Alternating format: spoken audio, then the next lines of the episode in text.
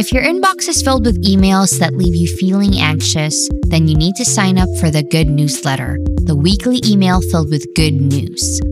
Each email is filled with the week's most hopeful headlines and reminders that there are inspiring people actively fighting to make the world a better place. Join tens of thousands of hope-filled subscribers by subscribing today at goodnewsletter.org.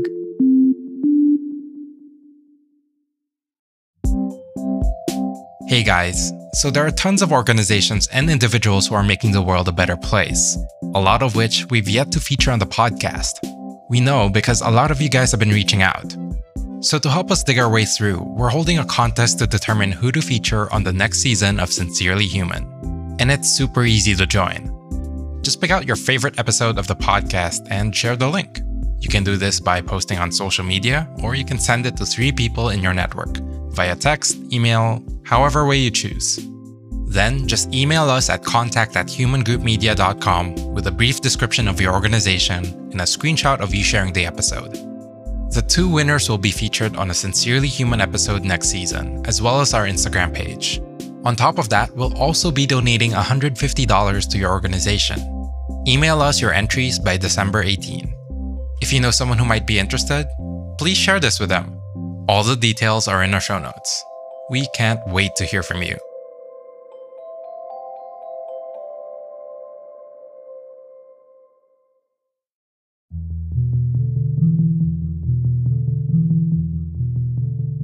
I had this moment about 3 months into my first job at this corporation where I realized, okay, I have this whole world that I say I really care about. I'm really passionate about women and girls, and extreme poverty and conflict and post-conflict zones and gender inequality. And then I looked at my life, and I, worked in a high-rise building in downtown St. Louis. And I really kind of had this like come to Jesus moment where I was like, okay, you say you really care about that stuff. And there's a pretty big delta between what you say you care about and the life that you're building. And so it was in that moment where I quit my corporate job and I bought a one-way plane ticket to East Africa. You're listening to Sincerely Human, a podcast that tells stories of kindness in action from the lens of today's most inspiring humans.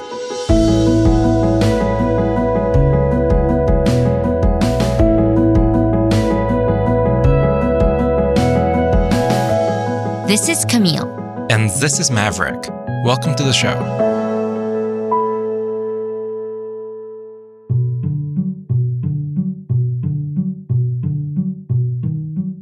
Let me tell you off the bat that our next guest has become a real friend and partner of our podcast company, Human Group Media. Liz Bohannon is the founder of the socially conscious company Sseko Designs and the fair trade coffee brand Together Coffee. She is also the author of Beginner's Pluck, and the host of another podcast on the HGM network, Plucking Up. Sseko is based in Portland, Oregon. The social enterprise began as a way to support young women in Uganda. Through their work-study program, they focus on creating financial opportunities for women to go to college. According to the nonprofit organization Uganda for Her, around half of girls in the country between the ages of 15 to 24 are illiterate. Meanwhile, 10 to 25% is how much a girl's income will increase with every extra year of education. It's also reported that an educated woman in Uganda will invest 90% of her income into her family. It's truly admirable when someone sees a huge problem and takes steps to come up with a solution, even if they have to go on this long, winding road to get there. That's exactly what Liz did for these women. Part of my story is that I struggled with not feeling like I had a set of interests or like passions really early on. It's actually one of the reasons that I wrote the book that I wrote. But I would say I was interested in theater. I was interested in art. I became interested at a relatively early age. I wouldn't say in humanitarian issues because when you're in middle school, that's a little bit heavy. But I think curious about how the world works and with this understanding and awareness that my experience as, growing up in the suburbs of St. Louis to a family in the middle class was much different. Liz's mom was a pediatric nurse at the Children's Hospital in their city. She is an amazing woman and was constantly just really, really involved in kids' lives, her patients' lives that came from really different socioeconomic backgrounds. And so from a really early age, I was experiencing like, whoa, my house is a lot different than Maria's house or than Lauren's house, and really kind of starting to grapple with that. This early awareness made Liz become curious about the world. I never was interested in business, social entrepreneurship, definitely not fashion. So when I was in college, I not only was not interested in business or fashion, I was like kind of against both of those things. My belief was really, I was like this, I studied journalism and I was interested in like human rights and women and girls and inequality. And so I very much so thought if you were interested in fashion or you were interested in business, you were shallow, you were materialistic, you were greedy, you had no idea what was happening in Syria, So my story is one of eating a good dose of humble pie, I would say, because now I run a for-profit fashion company. She decided to study journalism to become a foreign correspondent, but life sent her on a different path. Turns out, New York Times isn't really interested in hiring a 22-year-old who has no experience and has like never left the United States of America to be a foreign correspondent. So I worked at a big corporate communication firm. She worked on social responsibility, but she didn't feel any real passion for it. 3 months into it, she realized something. Okay, I have this whole world that I say I really care about. I'm really passionate about women and girls, and extreme poverty and conflict and post-conflict zones and gender inequality. And then I looked at my life and I, worked in a high-rise building in downtown St. Louis. And I really kind of had this like come to Jesus moment where I was like, okay, you say you really care about that stuff, but yet this is the life that you're building and this is kind of the trajectory that you're on. And there's a pretty big delta between what you say you care about and the life that you're building. In this sort of aha moment, Liz didn't just quit her job. She also bought herself a one-way plane ticket to Uganda. Besides an acquaintance from college who had moved there, she had no connection to the country. That was the beginning of a season of just being absolutely clueless, literally having no idea, like, why am I here? What am I doing? I just started traveling across the country and asking questions and trying to make friends and inviting people to go to coffee and like hosting small groups with, groups of young women and just like really trying to build community. Throughout this process, Liz learned of a youth development organization. She approached them to write a couple of profiles for their newsletter. She was immediately fascinated by the young Ugandan women she met there. Their kind of core thing that they do is they have these leadership academies for men and for young women. They go all over the country to recruit these students. So they're really, really smart. Top like 5% of students in the country. Liz wanted to stay involved with this organization.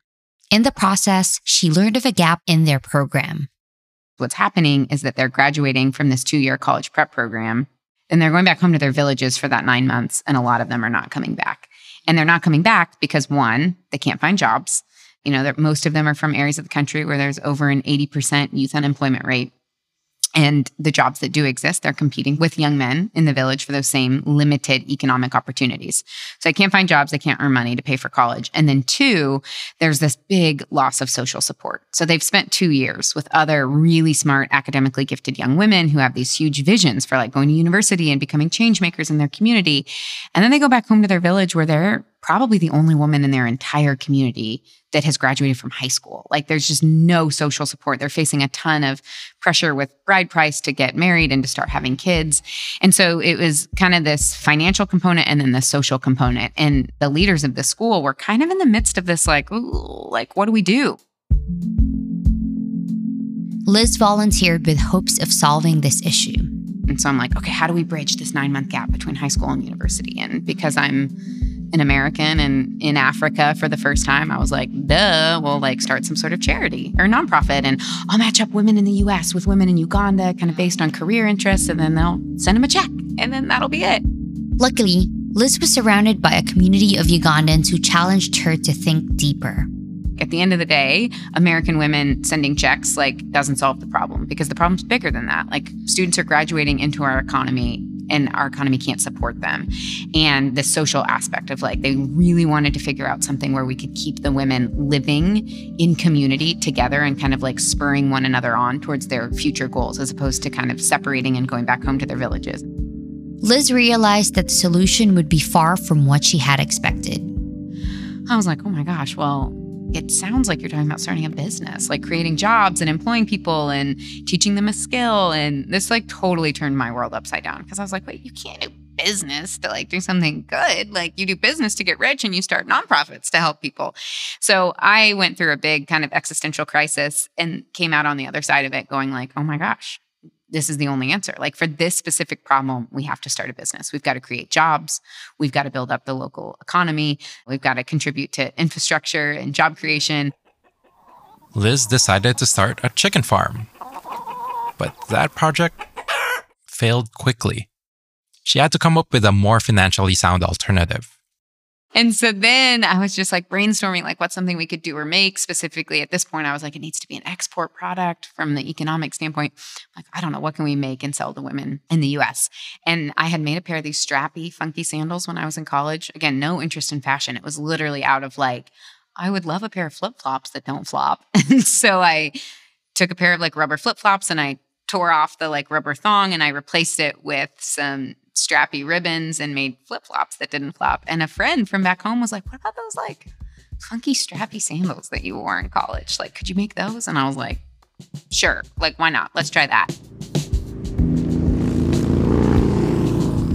Liz traveled the country by motorbike for months. She found raw materials to prototype the sandals.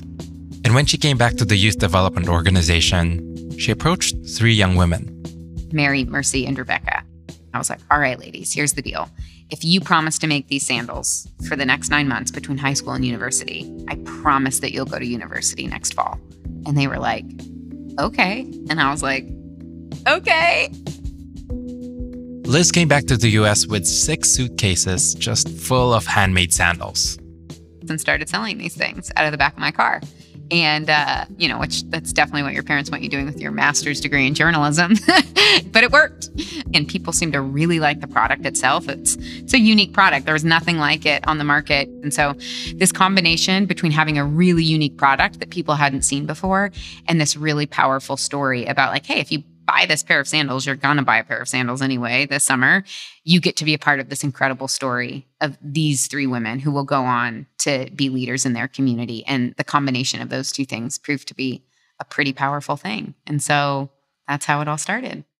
Liz sold enough sandals to enable these young women to attend college. During this time, she also got married.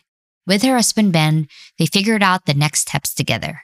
I didn't know, was this a project? Was this a company? It was just Mary, Mercy, and Rebecca. It was just like, okay, I made a promise. This is what I'm doing. I'm going to keep my promise. And really just kept my head down to keep that very initial, relatively small promise of like, help create this opportunity for 3 young women. And so we were just like, oh my gosh, this like worked. Like Mary, Mercy, and Rebecca are going to university. Like we have to do it again. Like we have to offer this opportunity to more women. And that's when the vision for being like, we want to do this. And we don't want it to be a project and we don't want it to be a charity. Like we want to be a best in class manufacturer in East Africa. Like we want to build something, a great place to work where people come, they work every day, they're treated with dignity. It's efficient, it's beautiful, it's high quality. And so that's when that kind of vision took root.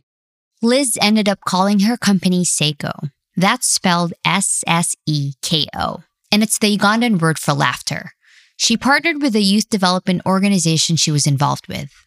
For university-bound women working at Sseko, half of their salary is automatically deposited into an educational savings fund. And they don't have access to that part of their salary until they graduate from our program and go on to university. And the reason that we do that is we realized really early on that when 19-year-old women who come from backgrounds of extreme poverty are earning a regular paycheck every 2 weeks, there's a ton of pressure on them from everybody in their family to give that money right back. And so savings was a really hard thing. And they go on to university and get their degrees and become these amazing, incredible leaders in their communities. And then we get to hire a whole group of women the next year. This social enterprise model was something that people didn't quite understand. At that time, 10 years ago, it was like, wait, what? okay, who are you giving the sandal? Like, so are the poor women in Africa getting the sandal? Toms had just come onto the scene. And that was like the first that kind of we were like mainstream exposed to this idea of like business for social good. And so it consumed people's like way of thinking. And so it was so often that we would get like, oh, okay, you're like Toms, right? And we were like, no. And here's why. Not only did Liz and Ben have to explain their business model, they also spent a lot of time and energy trying to convince people that social entrepreneurship actually works. We can do good and make money. And really, it kind of felt, because we were so early on, it kind of felt like we were carrying a mantle. There was kind of this thing of like, we have to prove that it can be done. You know, like it's not just for us and not just for our community in Uganda, but like we're staking a claim that you can run a profitable company with social impact at its heart. Like we have to be successful in order to show that you don't actually have to choose between the two. But early on, that was definitely like one of the biggest pushbacks and challenges. Sseko continued to grow with this mindset. In 2015, Liz and her husband had the opportunity to appear on the popular reality TV show, Shark Tank.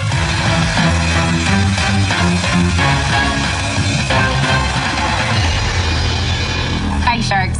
We're Liz and Ben Bohannon. We're from Portland, Oregon, and we're the husband and wife team behind Sseko Designs. We're seeking $300,000 for 10% equity in our company. Sseko didn't make a deal that night, but the TV appearance was still a success. It was actually the best thing that we didn't get a deal, because our community absolutely like rallied behind that. And like, we don't need the Sharks and we're going to prove them wrong and we're doing business in a different way. And like, it was an amazing energy boost to like our community and kind of this like rallying cry that like, we're doing something different and like, we don't need those people anyway. And so, yeah, it was quite a trip. Today, Sseko continues to help women earn a wage to attend college.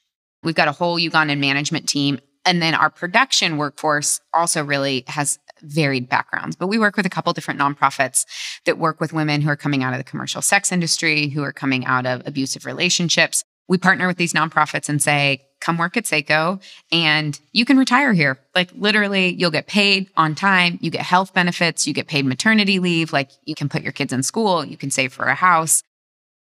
Around 6 years ago, Sseko also expanded their product line. They now sell everything from apparel to jewelry. About 50% of their products come from Uganda. The other half is sourced from other manufacturers and fair trade organizations all across the globe. And we are a lot more strategic about looking of like, okay, what are the raw materials that are available? What's the infrastructure? What are the needs for women and girls? And really our kind of sweet spot is like, where are the places in the world where the needs and challenges that women and girls face are really high, but yet we think that we can pull something off that makes sense from a business standpoint. Sseko is a strong case study for social entrepreneurship. When Liz started sharing her story at events, she realized that a lot of women aspire to do something similar. I would get tons and tons of emails from people asking, like, how did you figure this out? Like, how did you do this? Like, I'm in this job and I like don't really feel like it matters, or like I haven't really found my way and I'm not passionate about the work that I'm doing. And like, you figured it out. You've made a job out of this thing that you love and that you're passionate about, and you're making this bigger impact in the world. Like, can we meet for coffee? Liz really wanted to help these women, but we all know it's not as easy as it sounds. Like for the mom who has 3 kids under the age of 5, who's like, the idea of being a social entrepreneur is amazing, but like, I don't have a business background. I don't have a product. I don't have a service. For, you know, the recent college student who's like, I can't start a vertically integrated manufacturing company, you know, in a developing economy. Like, could we put our product and our brand and our story into their hands and walk alongside of them and enable them to build their own social businesses? And so about 3 years ago, that's what we did. She decided that to better involve these women, Sseko had to adapt. So they took all their products off wholesale shelves and built a direct-to-consumer business model through which they engaged Sseko Fellows.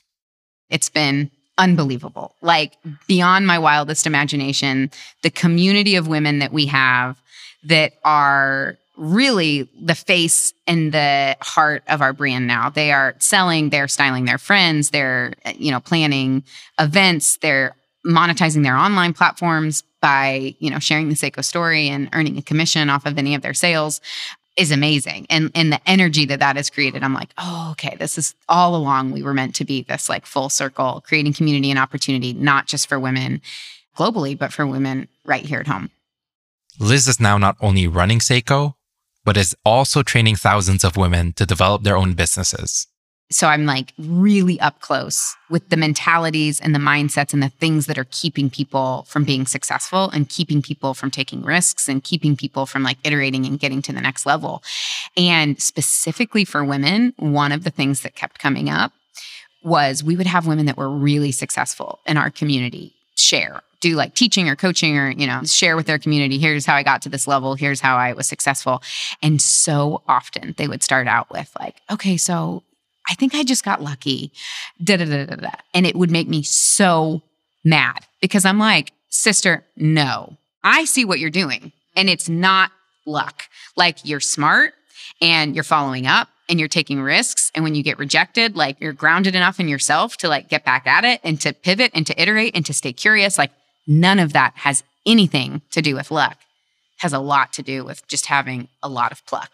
And so this kind of phrase in our community emerged of like, who needs luck when you got pluck? And I started banning the word luck from our calls.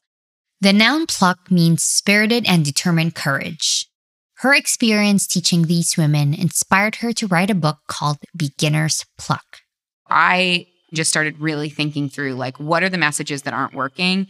And what do I think are the mentalities and mindsets that are infinitely more helpful?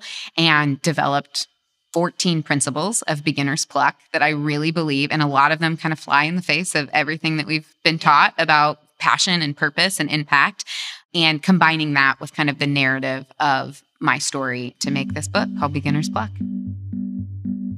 As we mentioned, Liz also launched a podcast called Plucking Up. On the podcast, Liz talks to celebrated authors, entrepreneurs, and creative leaders who have built lives of purpose, passion, and impact. The show has featured guests like Elizabeth Gilbert, Morgan Harper Nichols, Allie Webb, Rebecca Minkoff, and many more.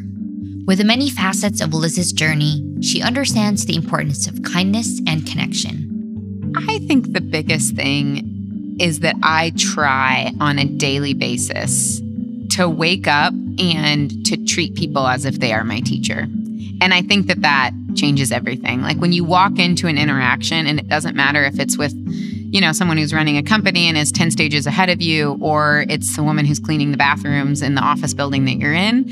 I think when we enter into an interaction with the posture of like, I'm a student and you are my teacher, it kind of changes everything. It opens up your world to like what you have to learn. You start like mining for gold in these interactions and in people's experiences. And ultimately, I think it leads you to treating people with kindness and with dignity.